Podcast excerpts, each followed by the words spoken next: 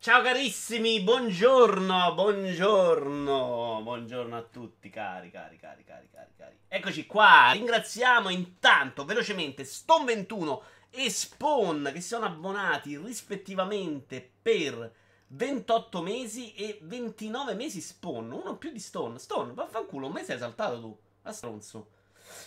E salutiamo anche tutti presenti. No, ringraziamo anche Teo che ci sta ostando. Grazie, Teocrazia. Ma salutiamo anche chi è qui. Quindi che era qua prima della live.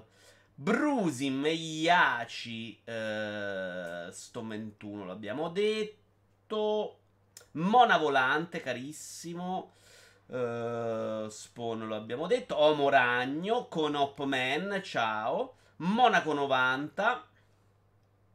Poi vediamo. Iaci l'ho detto? Iaci, ciao, ciao, ciao, ciao, ciao, Iaci.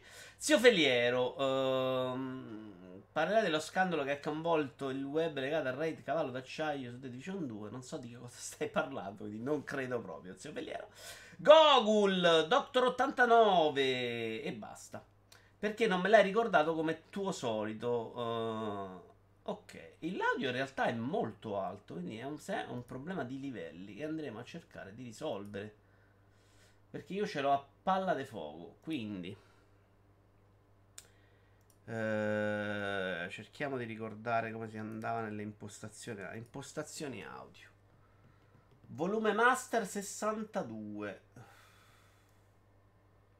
Ok, adesso dovrebbe essere un po' meglio. No, solo un pippone. Scusa, scusa, scusa. Gestisci dispositivi audio. Uh, Yeti stereo microfono.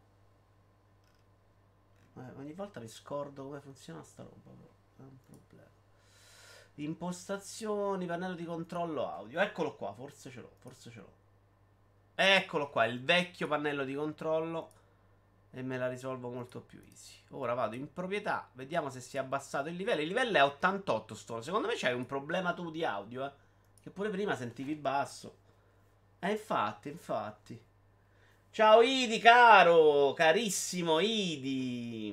Non t'avevo visto, tesoro, non t'avevo visto. Ciao anche a Nickel. Idi, che hai messo la formazione. Ciao anche a Pale Pretender. Eh, per me ora è buono l'audio. La musica era effettivamente bassina. Eh, vabbè, la musica si poteva alzare. L'audio mio non è modificabile. Ciao Grande Splash, sono già a livelli 88, che è molto alto. Detto questo, io partirei però con l'anteprima perché ci sono parecchie cose questo mese perché c'è stata la, la nuova ondata di, di giochi regalati.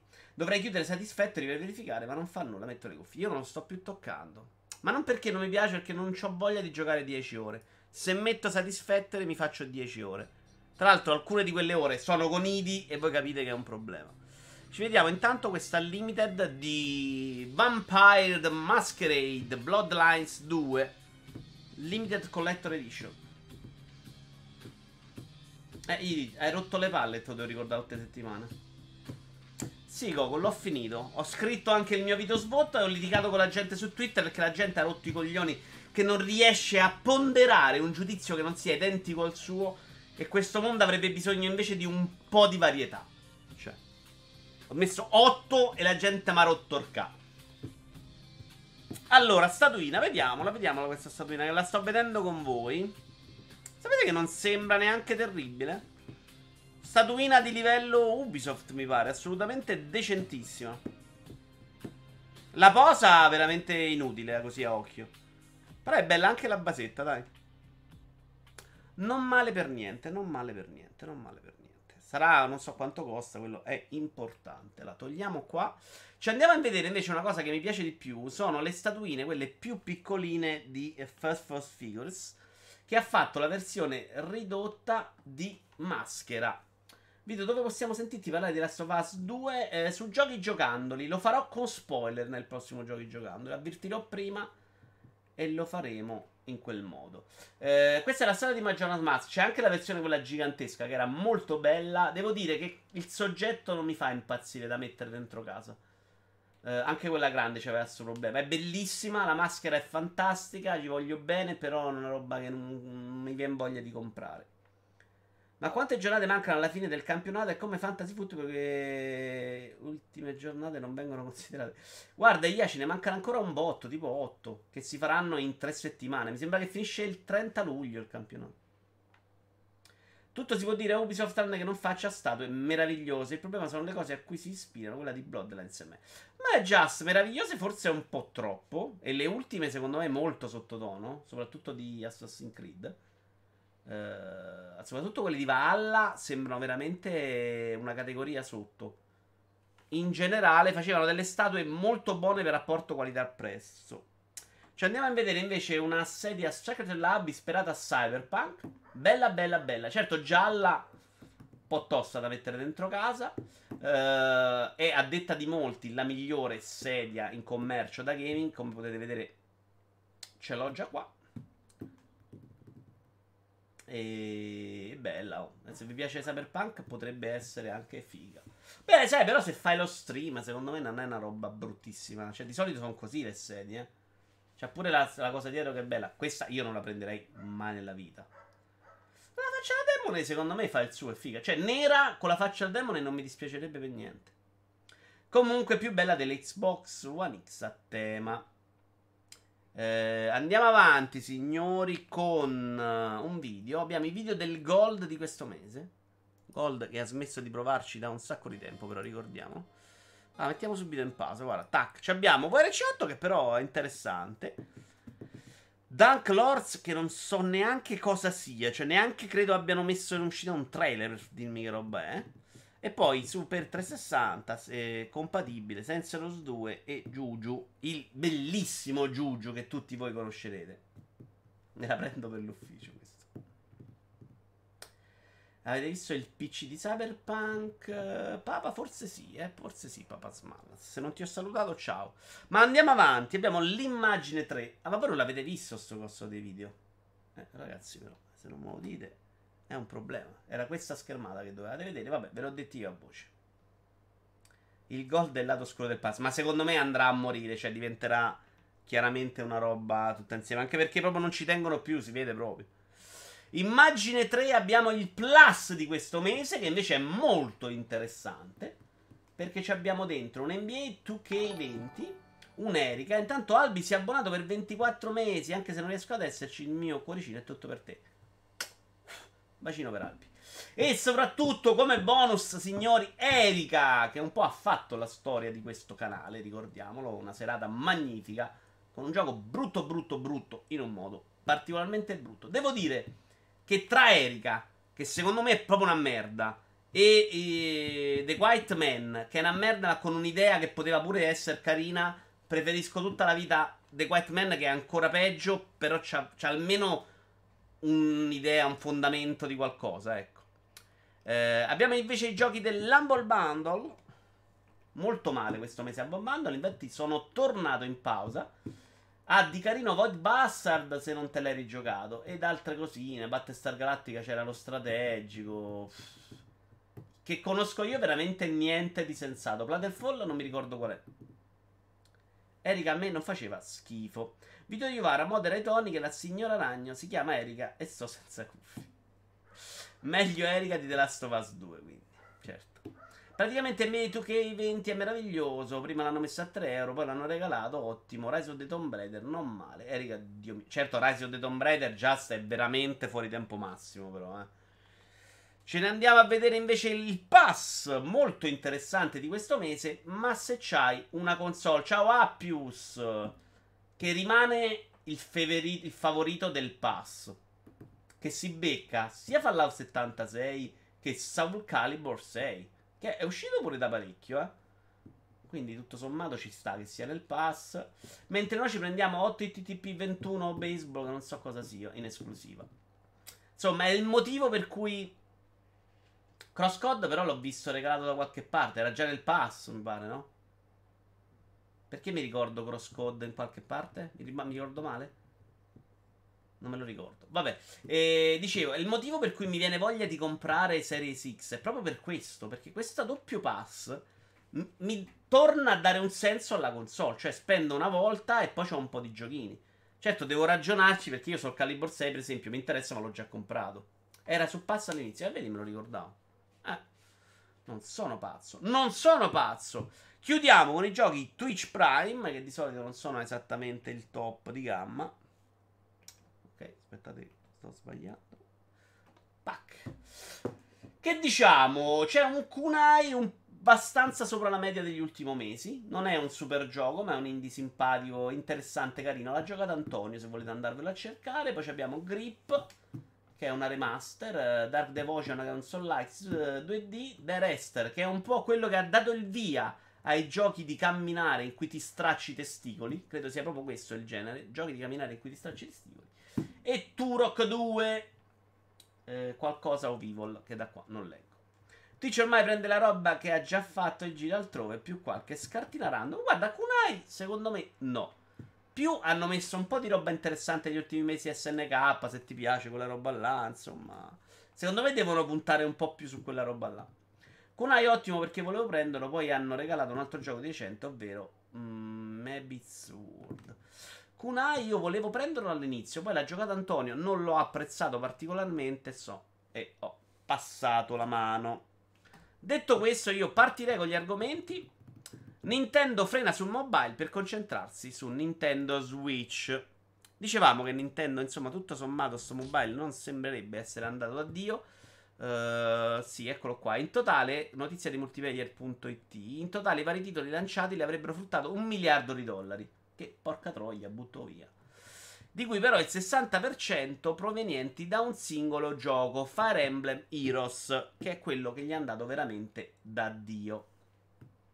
Stando a Bloomberg, il presidente Shuntaro Furukawa avrebbe dichiarato a maggio che la strategia della compagnia non prevede più il rilascio continuo di applicazioni mobile e che il tentativo di sbarcare in questo mercato nacque solo dal clamoroso fallimento di Wii U. Questo è molto interessante. Cioè, loro hanno. Pensavano uh, Switch è portatile, non mobile. Secondo me. Eh, vabbè, mobile si intende a roba di cellulari comunque. Loro uh, volevano avere un piano B rispetto alle console, ecco la sensazione. Quindi avevano detto, ok, proviamo a fare un po' di roba sul cellulare. Solo che non mi torna il fatto, se hai fatto veramente un miliardo di dollari che ti piaccia o non ti piaccia, secondo me stai facendo una puttanata a mollare.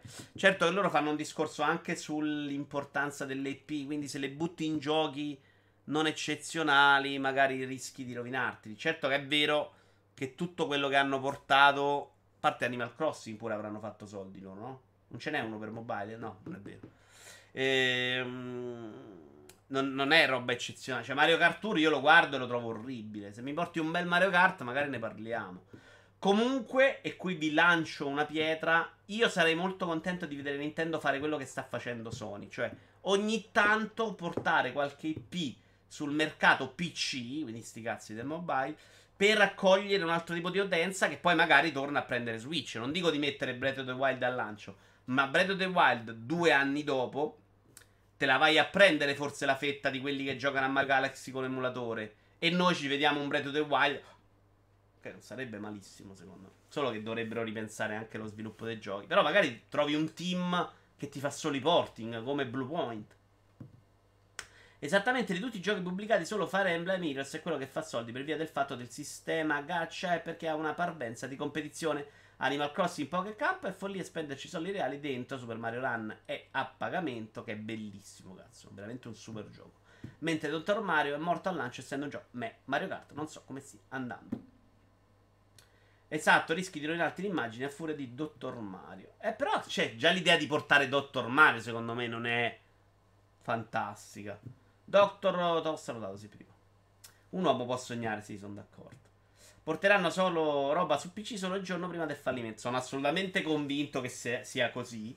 A meno che Sony non cominci a fare i super miliardi e loro potrebbero pure dire, vabbè, ma forse, sai... Ma sai, proprio come adescamento, eh, non dico di fare una politica PC console. Però Breath of the Wild oggi devi vendere Breath of the Wild 2. Cioè, non è una politica folle portarlo su PC in 4K eh, per far comprare la gente. Certo, ti giochi Breath of the Wild in 4K, poi devi tornare su Switch. È complicato. Però secondo me. Cioè, c'è tanta gente stronza Spawn, lo dico soprattutto a te, che Nintendo non la capisce perché non l'ha mai toccata con mano. Cioè, la bellezza di Nintendo la profumi quando giochi alla sua roba, quando capisci che c'è quell'attenzione al gameplay, al gioco, al purismo che non puoi avere da altri giochi moderni perché tentano altre strade, poi che piaccia o meno. Però ci sono alcuni che non l'hanno mai vista la strada Nintendo. La strada Nintendo la devi provare e poi ti innamori. Oppure, se la guardi da lontano, non è così facile innamorarsene. Ecco. D'altronde Mario Kart sul cellulare è tremendo, ci sono giochi che riescono e muoiono con tasti meccanici. E loro infatti hanno detto che uno dei problemi sono i controlli. E se escono i, giochi su PC, poi se li aspettano lì, mica li comprano Switch. Dice Spawn. Possibile. Secondo me, però, il discorso hype potrebbe funzionare. Probabile un Nintendo Cloud, magari del 2030. Ah, ah. Possibile. Loro lo faranno solo quando funzionerà bene, di questo sono sicuro. Uh, potrebbe aver senso Nintendo Cloud, sì. Non... Eh, però lì muore proprio la loro idea di devi comprarti il mio hardware e qui invece ci tengono un sacco, Tomato. Eh. Però vediamo se il futuro spinge completamente sullo streaming, ovviamente non è impossibile quello che dici tu. Secondo te chi prende Horizon Zero Dawn su PC e poi si compra PS5? Non credo proprio. Ah! Ah! In realtà lì secondo me è un mercato molto più simile, quindi hai più ragione che su Nintendo. Nintendo invece secondo me se gli fai provare alcune cose è possibile che la gente capisca che c'è è proprio diversa la concezione Nintendo del videogioco e potrebbe dire ok, forse me ne vado di là. No, ovviamente non abbiamo controprova, è difficile.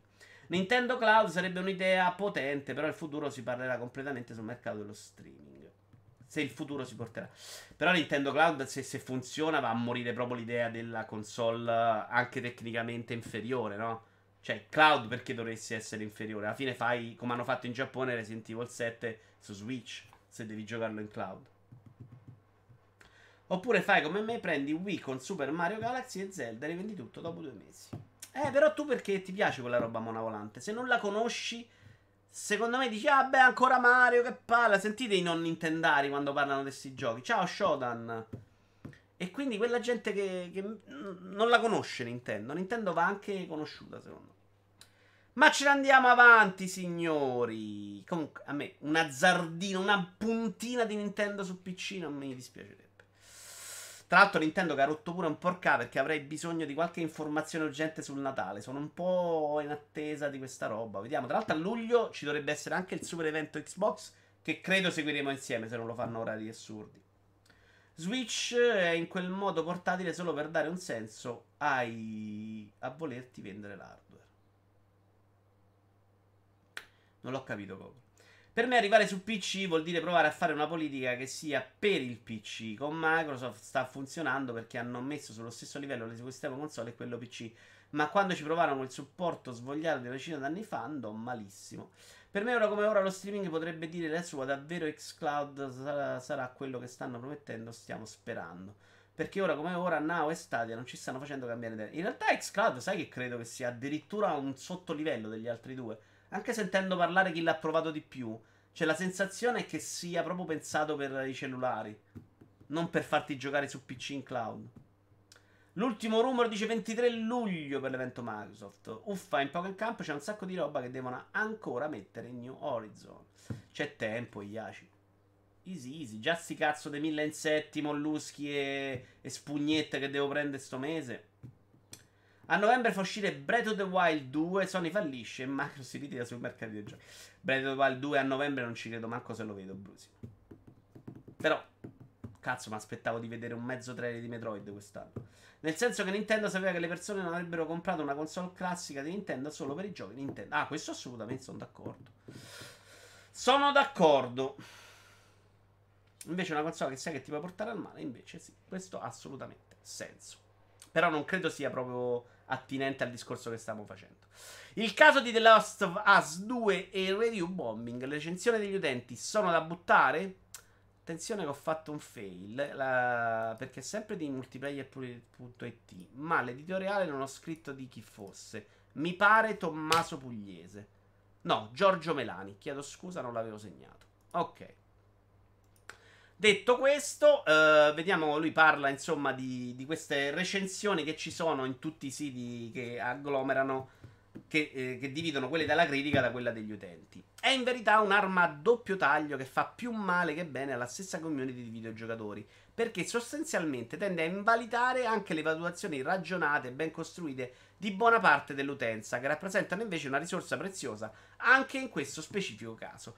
Cioè lui dice l'idea di eliminarle completamente potrebbe essere una follia, perché in realtà c'è anche gente che si mette là e scrive recensioni sensatissime e critiche magari con un'ottica molto diversa da quella della critica specializzata, che ha un, per esempio, ha un limite grosso, che è quello che il gioco non l'ha pagato.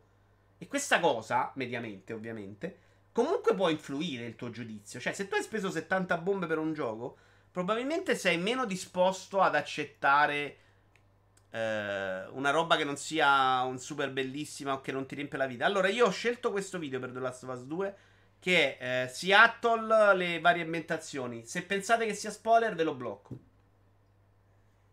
Ho problemi di connessione oggi, speriamo di non cadere. Le user review, uh, review, review, come avevamo detto anche in precedenza, sono in effetti un'evoluzione logica della comunicazione inter e intra-community ai tempi del web 2.0, nonché un'iniziativa profondamente democratica e particolarmente utile per i consumatori, motivo per cui la loro assenza viene spesso lamentata come mancanza piuttosto grave, come avviene su Epic Game Store o su Nintendo eShop. Eh, sono solo ambientazioni, eh, proprio di città, non c'è niente di spoiler gioco. Però se volete lo blocco e sti cazzi. Uh, tuttavia, una dissonanza del genere può essere un segnale che spinge ad approfondire maggiormente e cogliere gli elementi di discussione positivi che, immersi tra commenti più o meno deliranti, possono dare una visione più completa del gioco. Io Ve l'ho detto più volte perché volevo creare un social solo di recensioni. Credo che vadano un attimino ehm, inquadrate le user review. Cioè, il fatto che io compri su Amazon fidandomi dell'opinione di un perfetto sconosciuto e magari di un perfetto imbecille, secondo me è sbagliato. Se tu mi dai la possibilità di inquadrare quelle recensioni in una roba molto più social, nel senso, ho i miei amici, ho le persone che mi fido quindi io mi metto nella mia lista, leggo prima tre nomi, Eiacio, Moragno e Mona Volante, mi fido di quelle tre persone, le loro recensioni quando scelgo un gioco mi posso fidare. Oppure è veramente l'anarchia totale. E su Amazon però io ho bisogno di quelle recensioni. Perché ho miliardi di prodotti che non si è inculato nessuno e che sono recensiti da perfetti sconosciuti. Però capite quanto è fallace sta cosa? Cioè io sto comprando ormai regolarmente Amazon. Se io Amazon trovo 3 stelle e quindi Ehm, ci sono più persone che si lamentano. Che magari se vai a leggere si stanno lamentando dell'impacco del Corriere Bartolini. Eh, rischio di, di perdermi qualcosa di bello.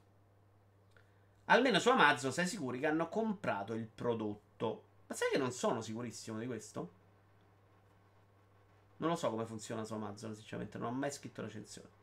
Allora la soluzione non è assolutamente rimuovere le valutazioni degli utenti. Secondo me Metacritic o OpenCritic potrebbe risolvere la questione cercando di stringere un accordo con Microsoft, Sony, Valve, eccetera, per rigare gli account con il profilo dei giochi giocati e del tempo di gioco per permettere davvero una recensione. Attualmente cane e porci possono accedere e buttare uno zero senza testo o senza contesto. Vabbè, però su Steam è la stessa cosa con gente che comunque può averlo comprato. Mi sa che ha ragione Mona perché la valutazione deve fare su qui. Vabbè, ha senso, ha senso qui. Però può essere sempre un imbecille. Ciao Lucazzo. Esce acquisto verificato su Amazon se uno ha comprato. Ah, è un'altra cosa allora. Funziona su tutti i social come su TripAdvisor. Sarai utenti che conosci e sai che sono in linea con i tuoi gusti. Cioè, quello funzionerebbe un sacco, secondo me. Poi però aggiungo una postilla. Ma chi se le mai inculate le recensioni dei view dei prodotti? Cioè, con tutte le recensioni degli utenti c'hai, eh, non è il mercato totale in cui se non c'hai le opinioni delle persone non hai un prodotto. Forse per il mercato indie potrebbe avere un senso. E difficilmente su indie trovi gli haters terribili che mettono ai zero. Ma il mercato AAA è stracoperto dalle recensioni e dalla critica. Quindi, ma cioè, perché dovrei andarmi a fidare di perfetti sconosciuti? Mi scelgo dei siti di riferimento, dei recensori e seguo quelli. Cioè, quindi mi sembra veramente un non problema. Se andiamo poi nel dettaglio. Su Amazon puoi recensire anche se non hai comprato. Non lo sa nessuno perché le recensioni su Amazon non le ha scritte mai nessuno di noi. Alzi la mano qua dentro, siamo 47, se qualcuno ha scritto mai una recensione. 5 stelle, prodotto non funzionante come da descrizione, ma spedizione di Amazon impeccabile come sempre. Lo so, Albi, so, le leggo io, è terribile. Su Amazon le stelline fanno il loro sulla decisione d'acquisto quando i numeri sono alti. Eh sì, ora neanch'io funziona in quell'ottica, in realtà. Se c'è mil- milione di recensioni, 4 stelle e mezzo, per me è una roba che non può essere una merda, ecco. Brusim ha scritto una recensione e Stone ha scritto una recensione. Attenzione. Anche Yashi, cazzo, siete tanti. Basterebbe almeno avere un sistema che ti collega l'achievement di aver finito il gioco su una piattaforma Metacritic che ti permette di scrivere recensioni. Sembra molto complicato, Monaco, fare questa cosa. In realtà non sono tutti troll, ma gli americani sono rimasti realmente scandalizzati per il plot twist. Dal lato di mostrare, non, non spoilerare, che questi hanno la sensibilità di un mattatore, dall'altro lato un po' sono contento che almeno The Last of 2 ha strappato la palma di gioco più dato degli ultimi tempi dal giocone che tutti noi segretamente amiamo. Che, che cos'è? Andromeda o Anthem? Io sinceramente le user review non le cago assolutamente, anche perché posso aprire Steam e trovare review di una persona che conosco che dice Monster Hunter World è un gioco di merda, non funziona nulla dopo 200 ore e poi leggo ho giocato altre 400 ore dopo la review. Sul barilotto di Breaking Bad. Com'era Brusio? Perché sai che ero molto indeciso su quello io. Io ho risposto in privato a delle domande, ma recensire non ha tanta competenza. Io non rispondo neanche alle domande. Vaffanculo mi pagate se volete che risponda alle domande della gente. Su Amazon c'era periodo anche delle recensioni simpatiche. Vero, Iaci, me lo ricordo, non lo ricordo. Che probabilmente va avanti anche adesso, eh. Anche già, vedi, avete scritto tutti i review.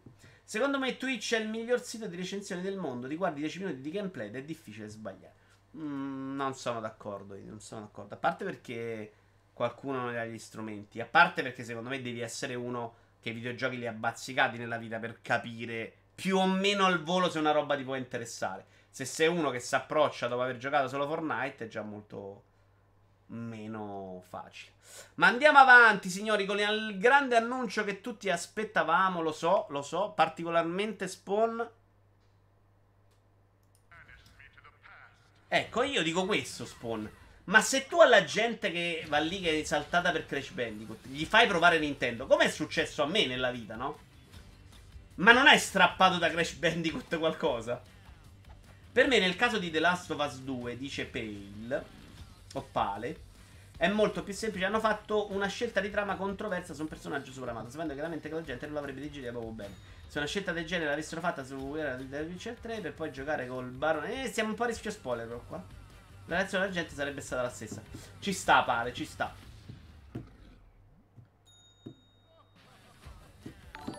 Intanto 5 che arriva in ritardissimo, però si è abbonato per 30 mesi. Quindi Stone, sei in ritardo di 2 mesi tu.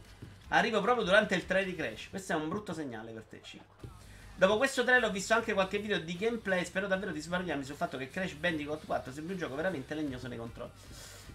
Io devo dire che un po' di voglia su alcune ambientazioni mi è persino venuta. Senti che vi dico. Perché io gli voglio bene primi Crash. Eh.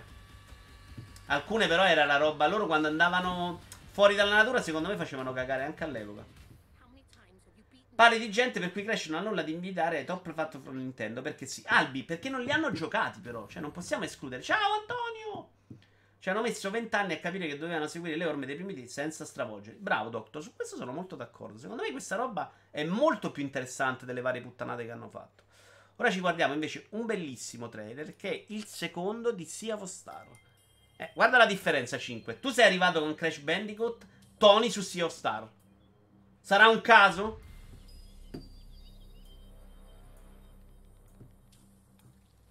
Però ragazzi, mi pare che alla fine dicano 2022 qua, eh. Disastro, vero? Al momento è senza ombra di dubbio l'indie più interessante da aspettare. Vabbè, una meraviglia. Da vedere è veramente una meraviglia. Poi da giocare forse non è proprio il mio genere. Da vedere incredibile. C'è uno stile vecchio, ma con una grafica che è una bellezza moderna incredibile. Sembra veramente una cosa triste sto Crash 4, nessuna innovazione vera. Vabbè, loro hanno venduto un botto con la remaster. Tra l'altro il fatto che abbiano proprio fatto finta che non siano usciti gli episodi successivi non benissimo. Eh. Tutto bello, primi piani dei PG. Vabbè, però è il gioco da lontano. Tu parli degli artwork, che è tipo la cosa che può pure cambiare in corsa. Lo trovo veramente strepitoso invece. C'ha degli effetti di luce incredibili. Neanche agli A ci piacciono gli artwork, diciamo. Eh, vedi, 2022. Ricordavo bene. Desmarmelliamo. Tra l'altro oggi sono veramente alla grande alla regia. Ma andiamo alla notizia che interesserà Idi. Twitch banna in via definitiva il popolare streamer Dottor Disrespect. Premessa. Di Dottor Disrespect ce ne frega veramente zero. Non è quello di cui stiamo parlando. Però passiamo alla notizia. Alcuni colleghi streamer e fonti interne di Twitch, questo è di Eurogamer.it, avrebbero infatti dichiarato che la questione è molto più seria di quanto si pensi. Quindi non roba di canzoni o cose varie.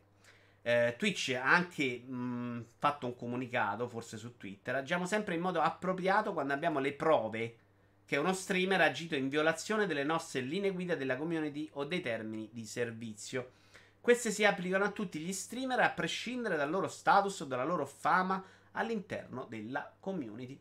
Io voglio chiedervi una cosa, però, perché riflettiamo su può ess- quanto può essere potente Twitch in questo caso. Qui c'è uno che lavora, è uno famoso, uno che può costruire una carriera e uno che a un certo punto può...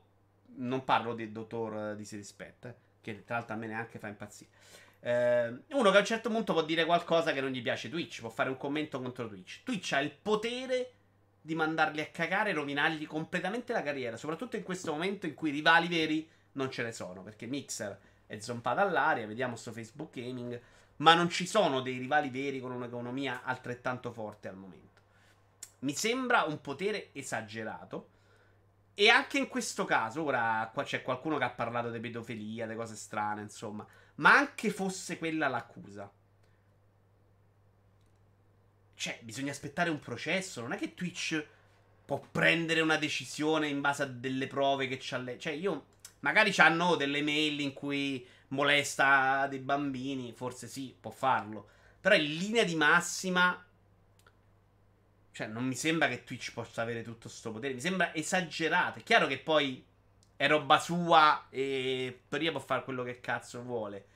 E, ed è quello che hanno fatto la Rai, per esempio, per cent'anni, finché non arriva Mediaset e quindi devi un attimino controllare i tuoi comportamenti. Però in Rai, negli anni 50, se eri omosessuale, loro ti tagliavano fuori, no? Uh, non lo so, mi sembra veramente sbagliato e anche questa caccia all'uomo, cioè, senza aspettare poi condanne, cose, cioè, non è Twitch che deve prendere questa decisione, secondo me. Però mi piaceva sapere anche la vostra opinione in merito. Certo, tu guardi solo streamer vaniglia con tono pagato che passeggiano col barbera davanti al camino con la coperta sulle ginocchia. Un po' è vero, Idi. Secondo me è completamente inutile parlarne se non si conosce il motivo. Manca proprio il motivo fondamentale per prendere posizione. Ma infatti non vi ho detto, e l'ho ribadito molto all'inizio, non stiamo parlando di questo caso preciso. Sto parlando in ottica generale. Twitch ha questo potere in generale. Cioè, anche Dotto Manhattan è stato bannato un mese senza motivazione. E ora Doc Manhattan sarà più piccolo del Dottor di Rispetto, ma stava facendo quello e te nomina un mese in cui stai cercando di creare una community, no? Anche quel modo è sbagliato. Vero, un po' come la giustizia sportiva che spesso si muove senza aspettare giustizia ordinaria. Però la giustizia sportiva ha un problema. Quella velocità è dettata da evidenti cause, Iaci. Cioè, tu hai dei campionati che devono andare avanti, devi fare devi comunque muoverti per forza, altrimenti non giochi più. E quindi eh, hanno, si sono dati delle regole loro e hanno detto decidiamo noi chi le rispetta. È una cosa che decidi tu prima. Eh, per evidenti cause, non giochi più un campionato, saltano tre campionati ogni quattro. Eh. Dipende perché Twitch alla fine può rispondere per i contenuti pubblicati. Quindi dal loro punto di vista possono difendersi. E quantomeno controverso la cosa. Guarda, Moragno, se il problema è il contenuto, hai ragionissima. Cioè, se lui si mette là e mostra il cazzo, deve assolutamente bannare. Ma se lui nella vita privata ha fatto una cosa e, e non, sa- non, possiamo ancora saperlo, secondo me Twitch non dovrebbe avere questo potere. Perché altrimenti il potere di Twitch è pure se loro dicono, oh, Twitch eh, fa grafica schifosa. Sono sicurissimo che nella linea, della, nella linea della community c'è scritto che non puoi criticare Twitch. Però se c'è un regolamento si deve far rispettare. Credo che vadano anche contro i propri interessi. Evidentemente si sono fatti incontestabili, credo. Quello che abbiamo pensato tutto per questo caso, sì. Sono d'accordo, anche loro facevano soldi. Poi bisogna vedere se per loro la perdita sia reale, eh, perché c'è sta gente non è che sparisce nel nulla. Prende e va da un altro, probabilmente. Per farlo sparire dalla faccia della terra deve essere qualcosa di molto grosso. Twitch di base non si muove con realtà grosse se non dopo segnalazioni su segnalazioni o nel caso di cambiamenti repentini a loro regolamenti, come la questione delle clip di qualche settimana fa. Ma di base non è una democrazia, decidono loro e vogliono che sia così. Twitch ha il potere che hanno tutti i social, ti affidi a queste grosse aziende senza volto, guadagni migliaia di dollari, ma hai gli stessi diritti della Cina di Mao. È un tacito assenso. Ci sta, questo è assolutamente vero. Ciao Albi, buon lavoro! Twitch è assoluto leader del mercato dello streaming per quanto riguarda i videogiochi e talk show. YouTube ci ha provato, ha fallito. Mixer pure, Facebook non so perché sta andando male, sta chiudendo una delle sue app. Il ban di Twitch per il dottore ci sta per essere in linea con le politiche delle altre aziende in questo momento particolare dello speaking out movement. Qui siamo in monopolio e Twitch vuole avere un'immagine liberal, tanto oh, dice 5 per un Dottor di... Ah, di Spet. Se ne creano 100 e sto caso. Sono abbastanza d'accordo su questo. Sui social network abbiamo un Facebook dove è una giungla senza regole e lì fanno i mega numeri. Dall'altro lato c'è Twitter che mette disclaimer eh, sotto i tweet di Trump e fa un decimo dei numeri perché la gente va a scrivere da un'altra parte. Mm. Ciao Mafo! Eh, è vero anche questo. Che poi la gente sta cosa piace. È da dire che Twitch ha bannato anche, mi pare, Trump uh, sto mese. Cioè. Abbiamo un presidente degli Stati Uniti d'America che si fa bloccare da Twitch. L'account da Twitch per i messaggi d'odio, signore. È veramente il periodo più brutto della storia umana. Va bene, però vi, vi aspettavo molto più in linea con me. Invece siete tutti un po' sulla linea. È un'azienda privata, fa un po' il cazzo che vuole. Va bene. Eh, la cosa assurda è che Trump c'ha un canale Twitch. Ma che minchia, fa più politica su Twitter che sta cosa, che, su, che in Parlamento. The Last of Us 2 e Cyberpunk 2077 sono dei buchi neri, non degli esempi che altri possano seguire. E anche qua credo di aver fallito. Non scrivendo questa settimana mai gli autori degli articoli, porca miseria. Questo allora sarà di Tommaso Pugliese, ma andiamo a verificare. Sempre multiplayer. Eh, tutto nasce anche dal fatto che Shaden, l'ex presidente Sony, abbia un po' parlato di AAA e abbia detto che veramente. No, Simone Tagliaferri. Eh, che i AAA sono diventati una roba insostenibile per il mercato. Che sono praticamente al collasso. Se ne, ne parlano svariati. E qui capite anche perché molti ormai stiano tentando. Ciao Pollicino. Eh, la grafica Fortnite. Perché spendi meno. Oltretutto, Ninja e Shod hanno palesato a tutto il mondo che la piattaforma ha valere non il singolo streamer. Se non viene regolamentato legalmente, non c'è modo di cambiare nulla. Questo è di Simone Tagliaferri, esatto, Doctor, bravo. Il problema è che sono anche dei buchi neri, sta parlando ovviamente di AAA, ossia se provi a raggiungerli finisci quasi sicuramente per essere distrutto. Mi pare che lui dicesse perché tanti giochi non li stanno seguendo tutti, non, stanno, non provano tutti a fare il super gioco alla The Witcher 3 e c'è un motivo, perché The Witcher 3 non è esattamente facile da monetizzare ed è soprattutto Electronic Arts insegna altrettanto facile che si sbagli e si prenda una mazzata sui denti. Cioè, se ci fosse la formula perfetta, tu sai che spendi 100, ma poi guadagni 150, sti cazzi. La verità è che a fronte di un rischio enorme, c'hai tante possibilità che il ritorno non arrivi. Ci sono pieni di AAA che falliscono in questo mercato. Sean Lyden, ex presidente di PlayStation, che ha parlato pochi giorni fa di AAA al collasso per colpa della crescita esponenziale dei costi di produzione. Questo ve l'avevo detto. Semplicemente per un team più piccolo, anche equivalente, ma con alle spalle un publisher meno facoltoso o disinteressato a certi modelli economici, non è possibile raggiungere quel livello produttivo e purtroppo il talento individuale non basta a compensare le minori risorse a disposizione. Cioè dice che tanti AAA non si possono raggiungere con un team piccolo, cioè Ubisoft ha miliardi di persone e, e, e, anche se è un team di mille persone, ma non c'hai Ubisoft dietro disposta a rischiare, cioè disposta a rischiare che il gioco non venda. Prendi, che so, Ghost Dragon, che non credo sia andato benissimo. Uh, non, non, lo fai mai, non, li, non, ci provi neanche più a fare questi giochi. Ed è un problema per il mercato, perché è un mercato. Um, forse appiattito è brutto dirlo. Tra l'altro, Cyberpunk, l'ultimo video, mi ha messo una voglia addosso notevole. eh, e non ce l'avevo prima. Um, non si è appiattito, ma sicuramente dimezzato il numero di uscite. Cioè, le uscite sono molto poche e tendono a rischiare sempre meno. Un po' come il cinema, no? Non si può dire che il cinema è morto e non escono più bei film.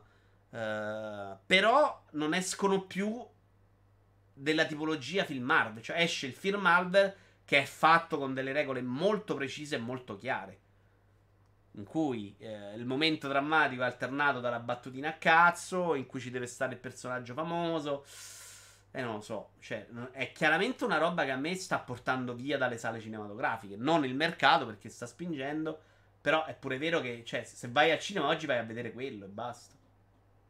Infatti si parla anche di aumento dei prezzi dei giochi nella prossima gen. Ma ah no, non l'ho scelta la news, l'aveva fatto multiplayer, aveva fatto un altro articolo qualcuno eh, in cui diceva che questo aumento di prezzi era ingiustificato quantomeno al momento, perché sono gli stessi soldi che hanno speso per questo per riadattato. Ci sta, ci sta pure che oggi i videogiochi li vendi veramente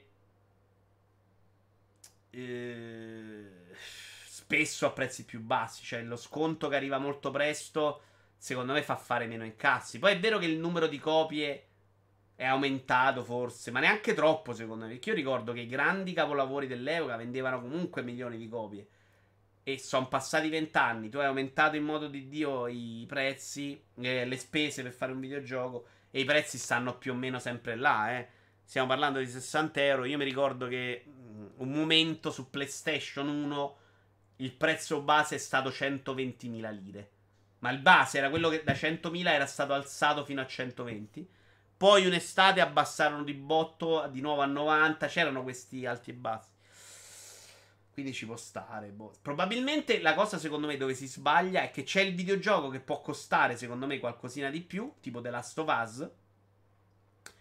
Eh, tipo Destiny. C'è il gioco che deve costare un po' di meno al lancio. Cioè l'idea di far uscire più giochi a 40 euro. Secondo me la, la trascurano troppo. Cioè di, di base alcuni giochi potrebbero uscire a 40 euro. C'erano momenti in cui tutti facevano l'online. E la modalità online aveva un costo. Se facevi il gioco solo offline, secondo me dovevi presentarti sul mercato a costare qualcosa di meno. Avresti probabilmente invogliato più all'acquisto. Perché comunque avevi sostenuto una spesa in meno, ci avevi messo meno persone, non dovevi sostenere i server. È vero che poi ti rientravano meno soldi, però. Solo che probabilmente la base doveva essere 60 e 80 per quelli con l'online. È molto difficile questo discorso. Un AAA non può fallire, la tendenza è quello. Bravo, una volante, non puoi proprio sbagliare con un AAA. Per quanto riguarda questa questione dei AAA, dice Just, insostenibile un po' la verità, perché un gioco AAA richiede degli investimenti davvero pesanti da parte dell'azienda, non si sa... Eh no. Un attimo, scusate. E non sai se davvero rientrare. Pensiamo a Death Stranding, è un jet vaffanculo. È un gioco che secondo me è costato uno sproposito. Nonostante le dichiarazioni, per me come profitto avrà fatto giusto un 2% in più rispetto alla cifra dei costi. Che sono soldi, ma penso molto di meno di quello che Sony sperasse. Meno di quelli che Sony sperasse, forse sì. Non sono convintissimo. Però bisogna capire quanto ha speso là. In realtà, guarda, che non è secondo me il gioco che devi spenderci 100 miliardi. Sono abbastanza convinto che gli attori se li sia portato dentro in modo molto più amichevole che a spendendoci soldi. Il motore te lo passa Sony, che è già pronto, quindi boh. È colpa delle stesse software house che per anni hanno martellato sul fotorealismo e molto meno sul gameplay. Adesso la gente pretende determinati standard di qualità grafica. Appius, però io la voglio quella roba, eh. Io non sto proprio dicendo che a me quella roba dispiace. Cioè, a me sta grafica puccettosa Fortnite mi manda i matti. Non mi ricordo dove l'ho letto, ma su un sito straniero riportavano che oltre il 60% dei soldi spesi per un AAA mediamente è marketing, quindi forse dovrebbero rivedere come investono quella spesa. Eh, eh pale, eh, non lo so, perché in realtà evidentemente serve, eh, non te che sono scemi. Un po', eh, The Witcher 3 ha dei numeri terrificanti sul marketing, tipo il 100%, addirittura molto più del 60%. Un po' ci aveva provato Ubisoft a industrializzare i suoi AAA. Bravo 5. Ma io fino a un anno fa ti avrei detto che loro la formula l'avevano trovata. Perché loro si alternano la gente a lavorare su uno o l'altro e quindi comunque ottimizzi i costi. Ma stannata per loro è stata terribile. Uh, rimettendo le stesse meccaniche in tutti i giochi, faccio il drone per Watch Dogs, poi faccio l'aquila in Assassin's Creed, eccetera, eccetera. Facciamo lo studio per i vichinghi, eh, per For Honor e poi li metto in Assassin's Creed. Uh, ma secondo me loro avevano più che questo, che non credo che sia proprio rilevante. Credo che la loro industrializzazione fosse nel mentre c'ho gente a fare uh, The Division 2, la gente di Ghost Recon mi fa le macchine di Division 2, dopo sposto gli artisti su Ghost Recon e gli altri hanno già fatto i veicoli per Ghost Recon. Mm. Muovere le risorse. C'è la news multiplayer di NBA 2K21 per Serie X e PS5 costerà 10 dollari in più. L'ho letto, Lucazzo, però la, quell'articolo non era solo la news, era che diceva che per loro era assolutamente falso, cioè era una scusa al momento l'aumento di prezzo, perché il gioco che avevano fatto era lo stesso per l'altra generazione. E, e su, non mi posso dare torto, non l'ho messa perché alla fine sì, non ci ho trovato proprio una discussione in quel caso ha senso, però loro stanno preparando. Se tu parti la nuova generazione col prezzo a 60, dopo non alzi, eh, quindi devi farlo adesso. Non esiste nessun AAA di qualità che sia stato un flop. Di solito sono dei giochi. E Anthem, scusami.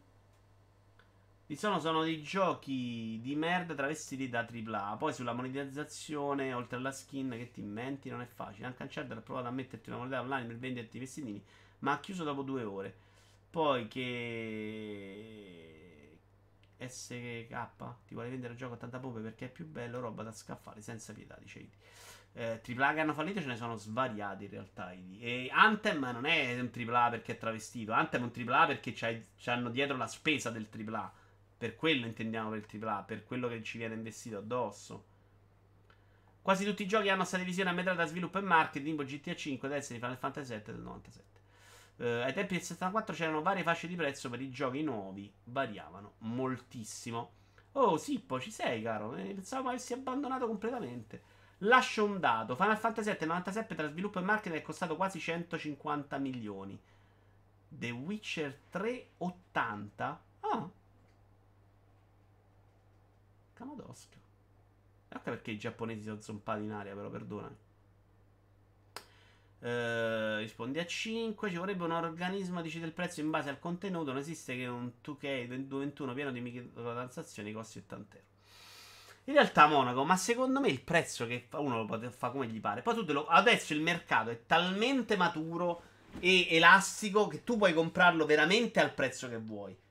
E te lo compri un po' dopo. Cioè, ci sta pure che se vuoi essere un early adopter te lo paghi al giusto prezzo. Cioè, stiamo parlando di eh, cellulari da 1200 euro che vendono il Cristo di Dio, ma perché i videogiochi ci deve stare uno che dice quanto deve costare? Secondo me eh, la maturità deve stare in chi acquista. Se pensi che per te 80 euro perché ci sono le microtransazioni è top, non lo comprare. Praticamente hanno fatto una sorta di catena di montaggio per i AAA in Ubisoft. Um, non gli posso dare torto, ti ucciderò. Uh, AAA non è un AAA di qualità, infatti. In questi casi, per farsi rispettare come acquirenti, basta non comprare il titolo. E Soft Arts così lo capirà. Papa ci sta. Perché cazzo vuoi? Capisco però se spendi 100 milioni per fare un gioco e 70 solo per il marketing e poi fai il piagnina che fare i giochi costa tanto, forse occorre rivedere certi aspetti. Il prezzo base aumentare a 10 dollari è un precedente, devono un, devono un, segna, devono avere un segnale forte subito. Boh, non lo so. Eh secondo me oggi il problema prezzo nei videogiochi è abbastanza irrilevante. Cioè, io da ragazzino non potevo giocare tutta la roba che possono giocare i ragazzini oggi. A fronte di questo, c'è un sacco di giochi regalati, un sacco di giochi sconto, un sacco di giochi free to play. E non rompete il cazzo se costano un po' di più. Cioè, non uccidiamo sto mercato, ecco. No, non vorrei fare quello che sembra che c'hai soldi, ce fa. Perché io c'è stato un sacco di periodi della mia vita in cui non mi sono potuto comprare tutti i videogiochi che volevo. Eh, però oggi non è quel periodo. Oggi veramente Basta aspettare sei mesi e giochi tutto quello che vuoi, ma a prezzi ridicoli. Ridicoli. Cioè, GTA, il 4 GTA non è mai sceso sotto il prezzo base per 18 anni. GTA 5 te l'hanno regalato adesso. Cioè, è una differenza. Uh, andiamo avanti, andiamo avanti. Questa invece è una roba molto bella da fare insieme a voi, carissimi. Come saranno i videogiochi nel 2030? Le risposte degli sviluppatori. Eh, è un articolo di ign.com. Porca miseria, non ho messo un nome che uno stavolta. Ma super fail, importantissimo. Vediamo di chi è l'articolo. Di Camshea. Camshare XTGM, molto bravo, ve lo consiglio anche in live, mi piace un sacco le sue live. Come sarà cambiata l'industria videoludica nel 2030? Come pensi? Sono tre domande che hanno fatto alcune persone del settore. Io le rigiro a voi, quindi mentre vi leggo uh, alcune cose che ho estrapolato, voi dovete rispondere a queste domande. Come sarà cambiata l'industria videoludica nel 2030? Come pensi che si evolverà la tecnologia nell'arco dei prossimi dieci anni? Quanto saranno diversi i videogiochi del 2030 da quelli odierni? E cosa cambierà esattamente? Voi rispondete in breve a una singola domanda. Come vedete i videogiochi nel 2030? Phil Harrison, vicepresidente di Google Stadia. Uh, forse vedrai 64 bit Phil Harrison fra 30 anni. La tecnologia streaming permetterà ai videogiocatori di accedere a qualunque contenuto da qualsiasi schermo, soprattutto grazie ai sempre crescenti sviluppi in campo tecnologico. Penso anche che ci sarà una drastica evoluzione per ciò che riguarda l'IA. E sta roba la sento dire. Io seguo i videogiochi tanto dal 95-96, sempre. Si è sempre parlato di un'IA che sarebbe diventata incredibile.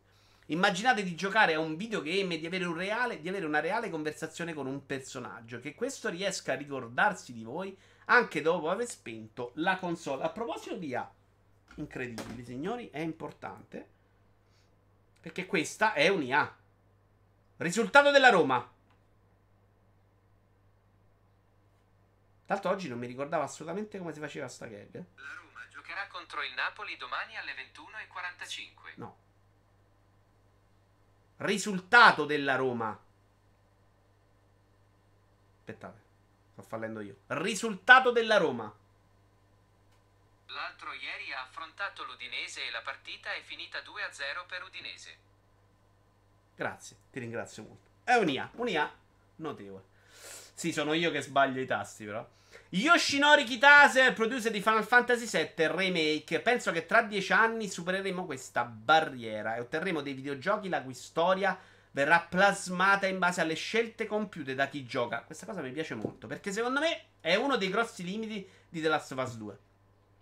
Gli eventi cambieranno in corso in base a ogni minuzia e sarà lo stesso gioco ad adattarsi a questi cambiamenti, anche nel caso in cui questi non siano stati programmati dagli sviluppatori. Uh, addirittura il gioco che si crea da solo.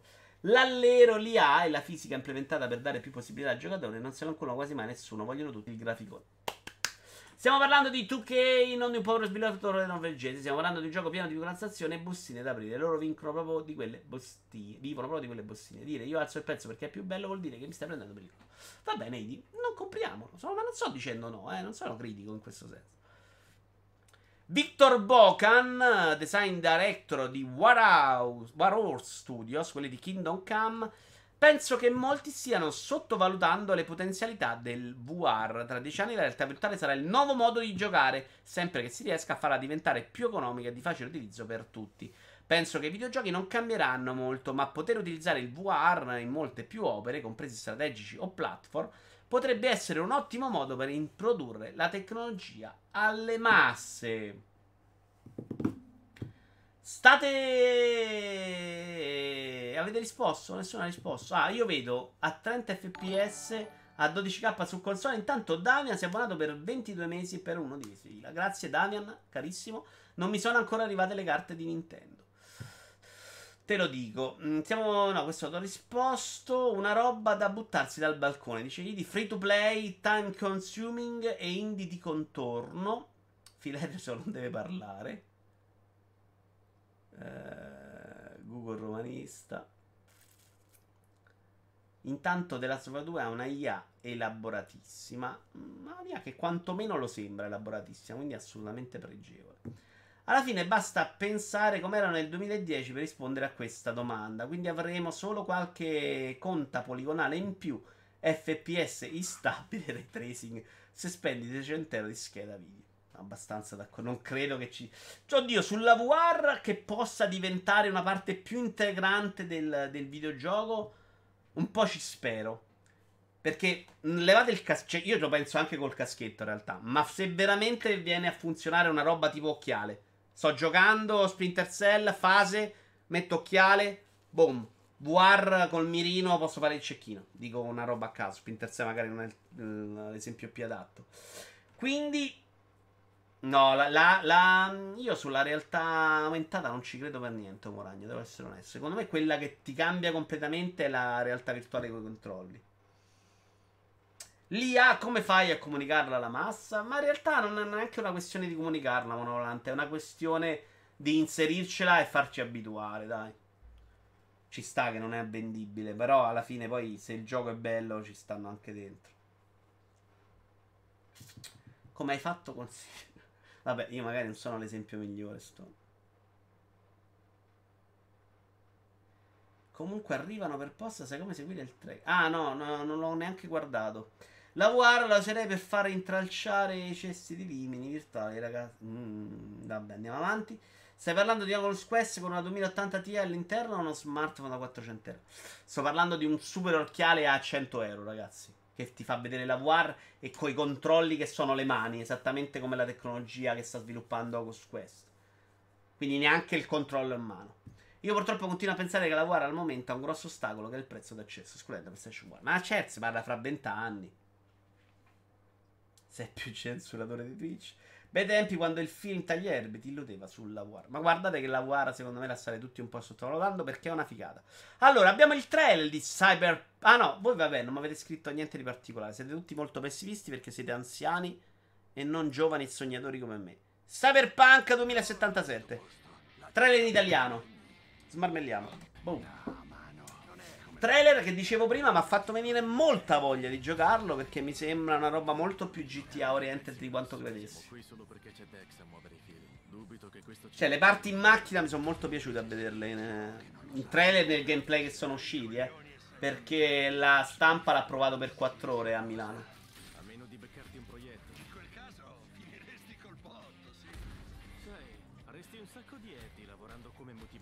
Stanno le gare di ballo che onestamente non vorrei saperne troppo, però. Quindi com'è la storia?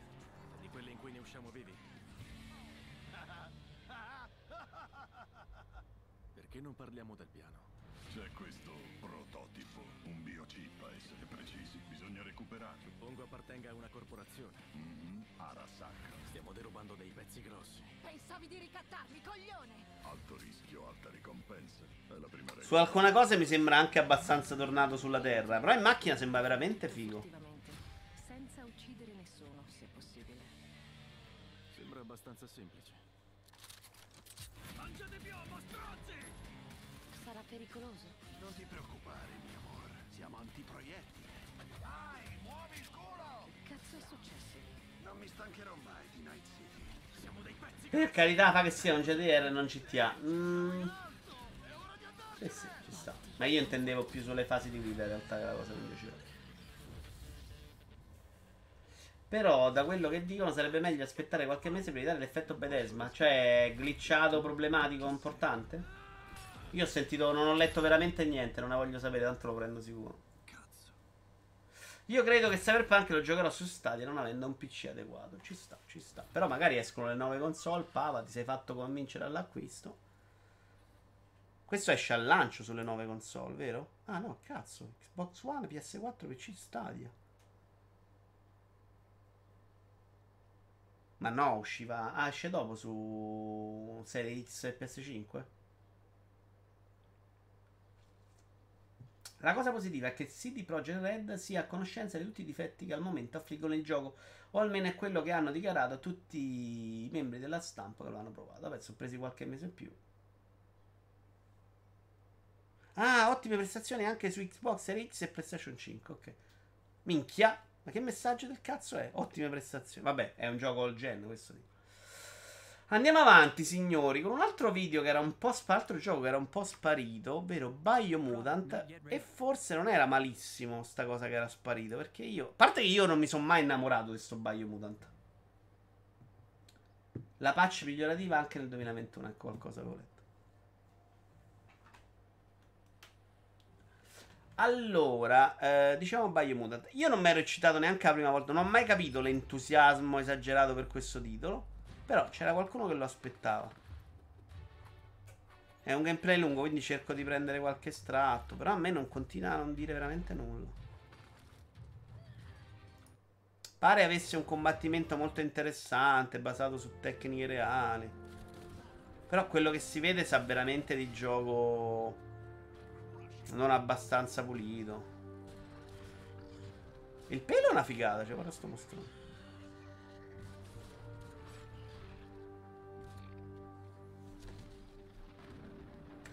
Vabbè, ma se mi dici che pure questo ti ispira, diventa un hater seduto a stand. No, no, ho sempre detto che non mi ha detto mai niente. questo. Cioè, guardalo qua. Sembra un gioco di un'altra epoca, devo essere onesto. Difficilmente oggi escono titoli a questo stato. Poi magari esce fra dieci anni e hanno ripulito. Però boh, mi dà proprio l'impressione di una roba superata.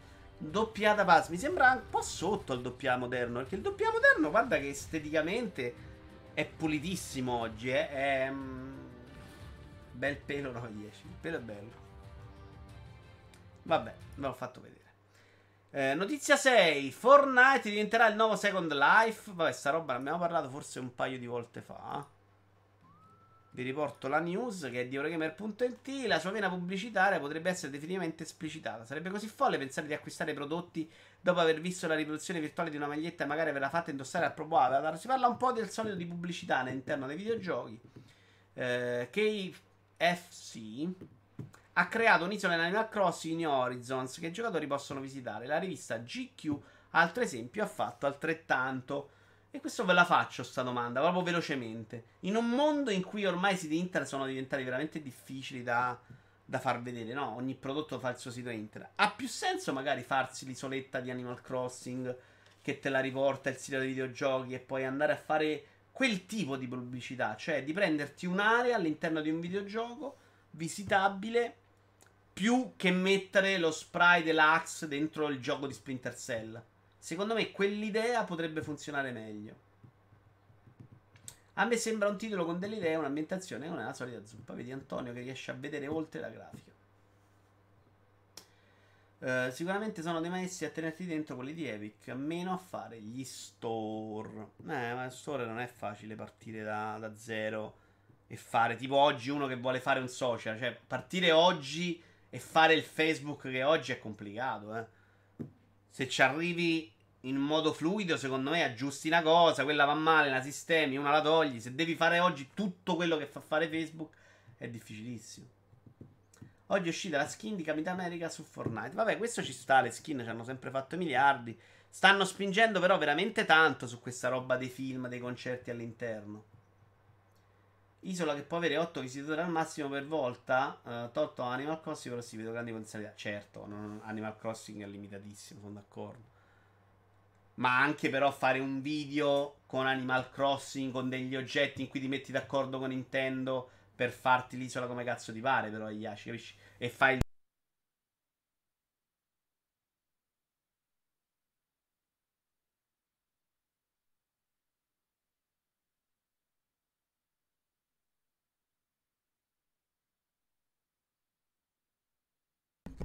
Ok, scusate, ho sbattuto sul- sullo sparasputi qua.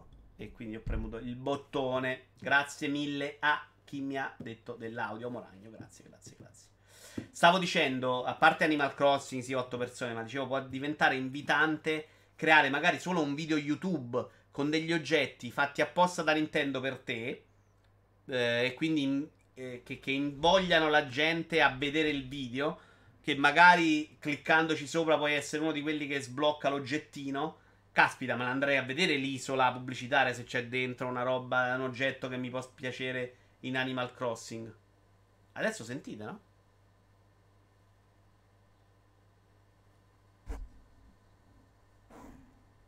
Oh, io lo vedo muoversi adesso. Ah, cazzo, sono impazzito. Perché leggevo ancora i messaggi. Eh, cioè, quel tipo di pubblicità, secondo me, avrebbe assolutamente più senso di mettere il, l'Axe dentro Splinter Cell. Una collaborazione tra Ikea e Animal Crossing? Eh, ma puoi fare tante, laser. Puoi fare veramente un milione di cose. La- quella è la tua, la tua è molto semplice. Ma proprio diverso. Cioè, io se mi vado a vedere il video di KFC dentro Animal Crossing, posso sbloccare eh, il mobiletto rosso con le righe bianche. Che magari mi piace. E allora mi vado a vedere il video. Il video, se me lo vado a vedere, comunque muovo il marchio. Ed è una pubblicità molto più interattiva e funzionante di altre cose che fanno oggi. Cioè il bannerone che clicco X appena lo vedo e non me lo inculo, però loro pagano soldi. E quindi me l'aspetto abbastanza in futuro. Nintendo Direct, tempo di cambiare format. Nintendo pensa a nuovi metodi di comunicazione. E sotto vi metto un Nintendo Direct finto. Uh, sembra che la compagnia stia pensando a un'evoluzione della formula che potrebbe portare a un nuovo metodo di comunicazione, dunque abbandonando il direct per come siamo abituati a vederlo.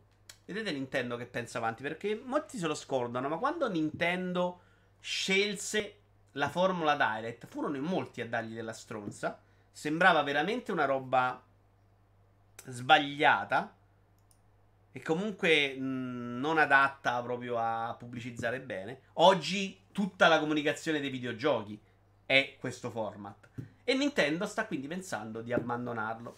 Il presidente Shuntaro, almeno pare, Shuntaro Furukawa, i tempi cambiano e con questi anche i modi più efficaci di promuovere i prodotti. Dunque c'è la possibilità che nuovi e migliori modi di presentare le informazioni vengano utilizzati. Per questo stiamo sempre prendendo in considerazione nuove possibili vie per comunicare le informazioni ai nostri utenti.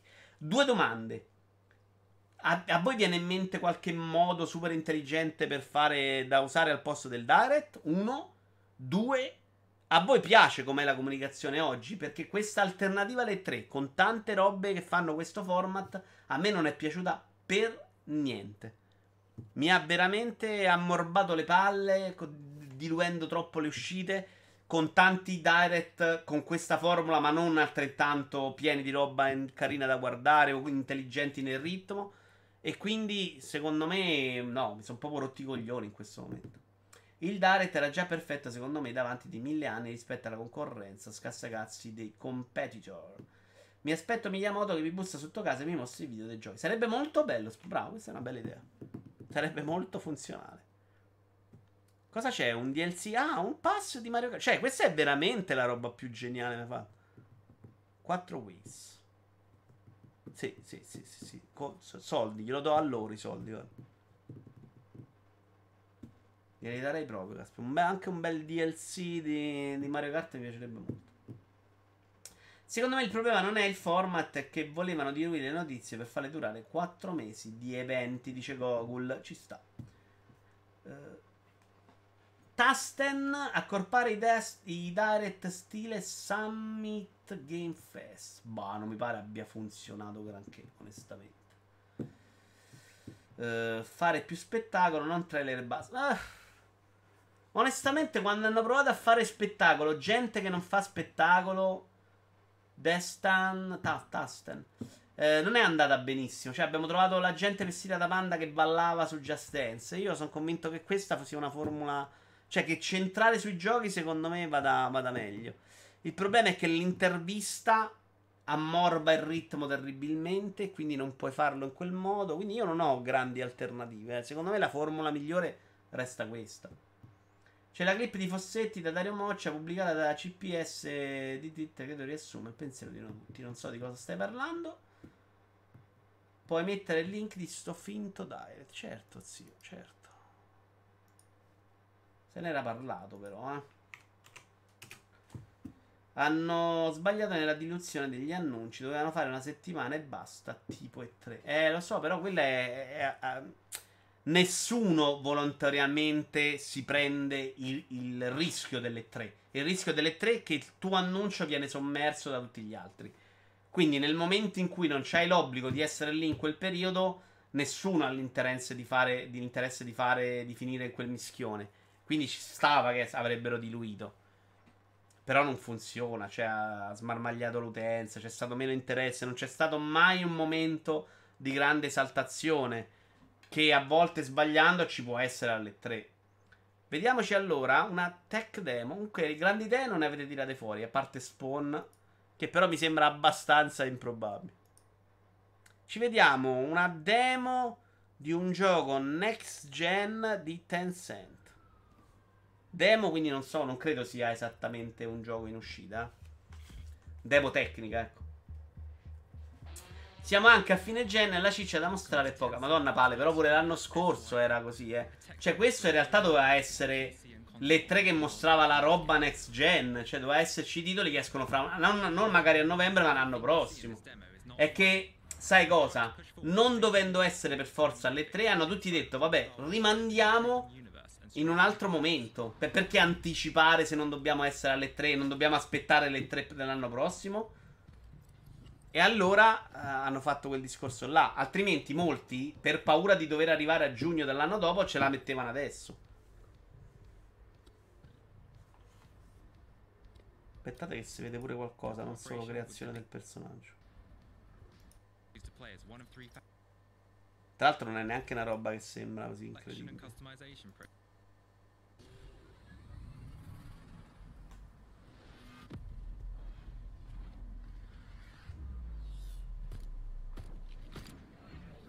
Mi sembra com- comunque inferiore a Watch Dogs il primo delle tre. I multipiatta tipo Assassin's Creed con e altri Jets, quando cavolo li vedremo? Dice Lestel.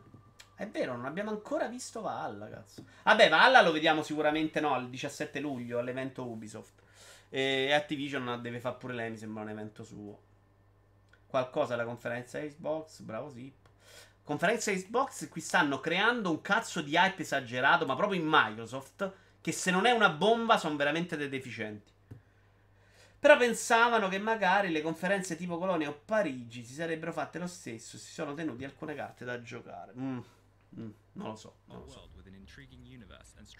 Sono molto deluso, ci stava, però sono abbastanza deluso. Allora, andiamo con una notizia molto veloce e poi ce n'è una che secondo me è molto importante. Questa è quella veloce, abbastanza inutile. Nintendo stoppa la vendita dei codici di gioco digitali per i rivenditori europei.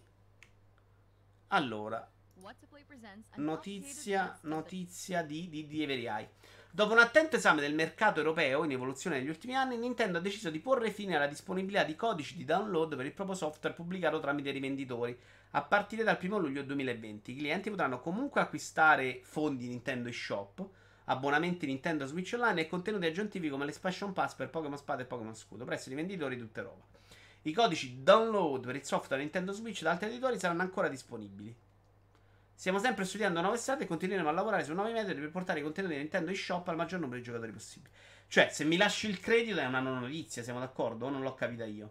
Cioè, toglieranno il codice con uh, scarica di Animal Crossing dall'eShop. Che la domanda era, ciao Real, chi cazzo è che deve andare a comprare il codice per scaricare sull'eShop?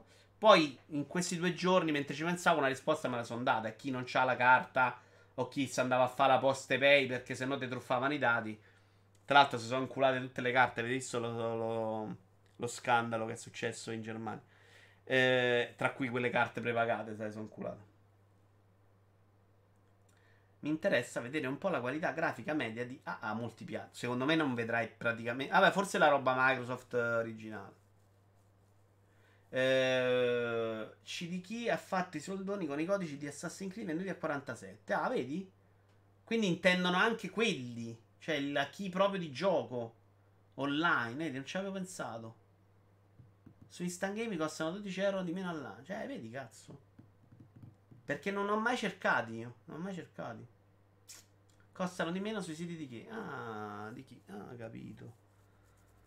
E quindi no, allora è una bella inculata. Vedi che siete utili a volte. Bravi, bravi, bravi, bravi, bravi.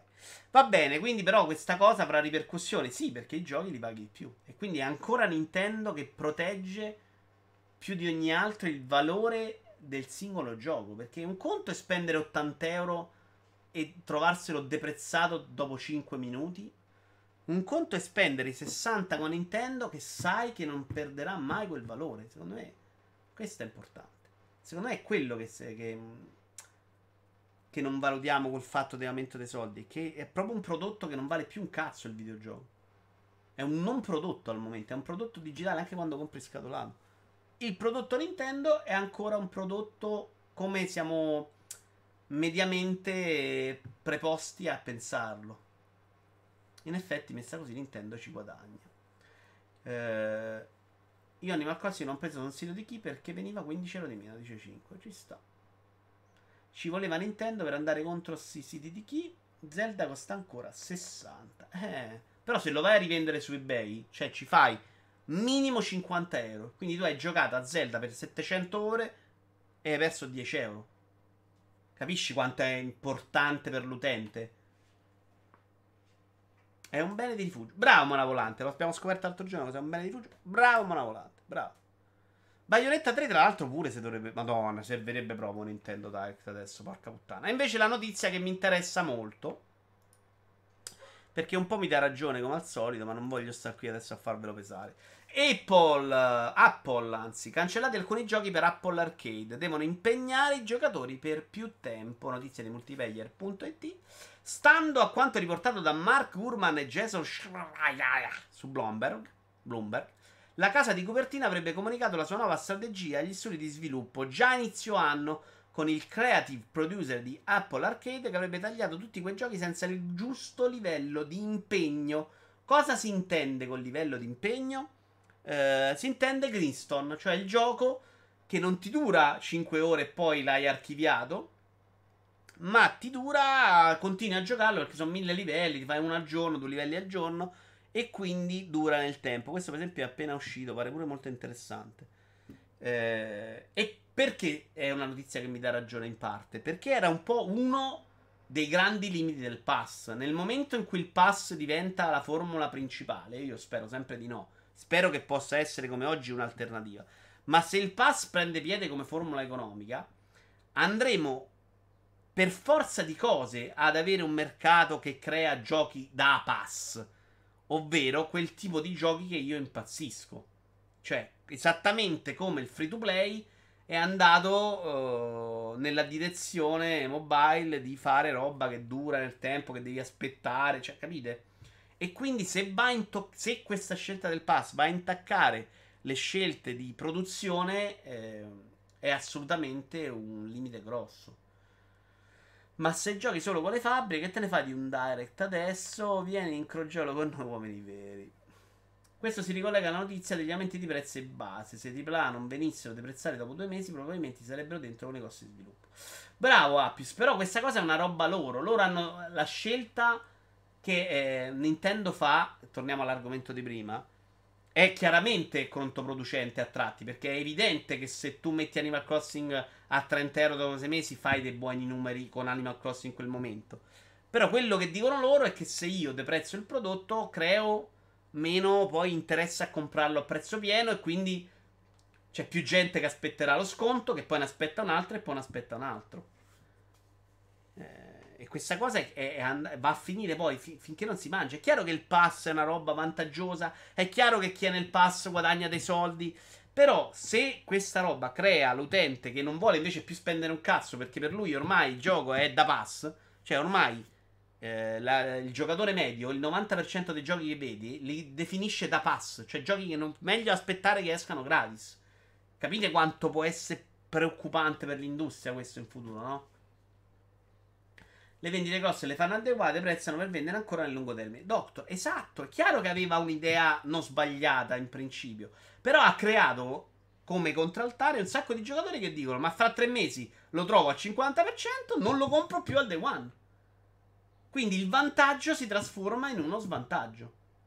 Una volta un saggio ha detto che la formula esatta era un euro, ora ai tempi è stato sbeffeggiato, buongiorno, verrà prima studiato e poi seguito come, e poi seguito come è stata messa. Io spero che lo studino adesso proprio, ma che lo aprano nella testa e ne facciano dei pezzettini da bruciare nelle fiamme, così in amicizia. Ma non, non il saggio, ovviamente, non sto parlando di nessuno in particolare.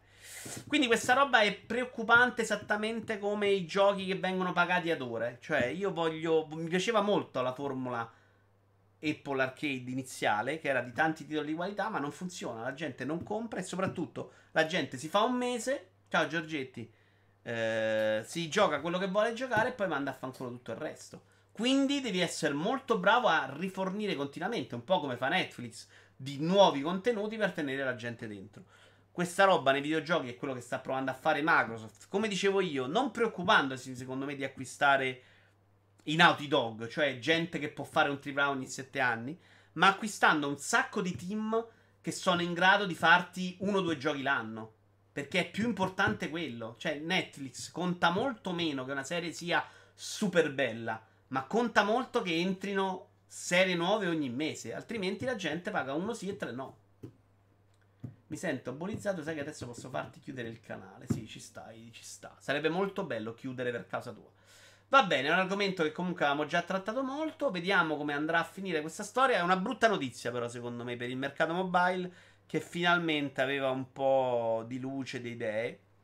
E ci andiamo a vedere, però, mh, un po' di indie con il PlayStation Indie. Cioè, sono stati annunciati 9 nuovi indie su, su PlayStation. In realtà, qualcuno si era già visto. In una certa di show che ha fatto Sony, non ho ben capito cos'era, e noi ce ne andiamo a vedere. Questo, per esempio, l'avevamo visto. Maquette. Anche lo streaming va un po' su quella pista là, creare giochi non tanto per i giochi, ma per riempire la piattaforma. Che durino tanto o poco, non fa differenza, dice Testa.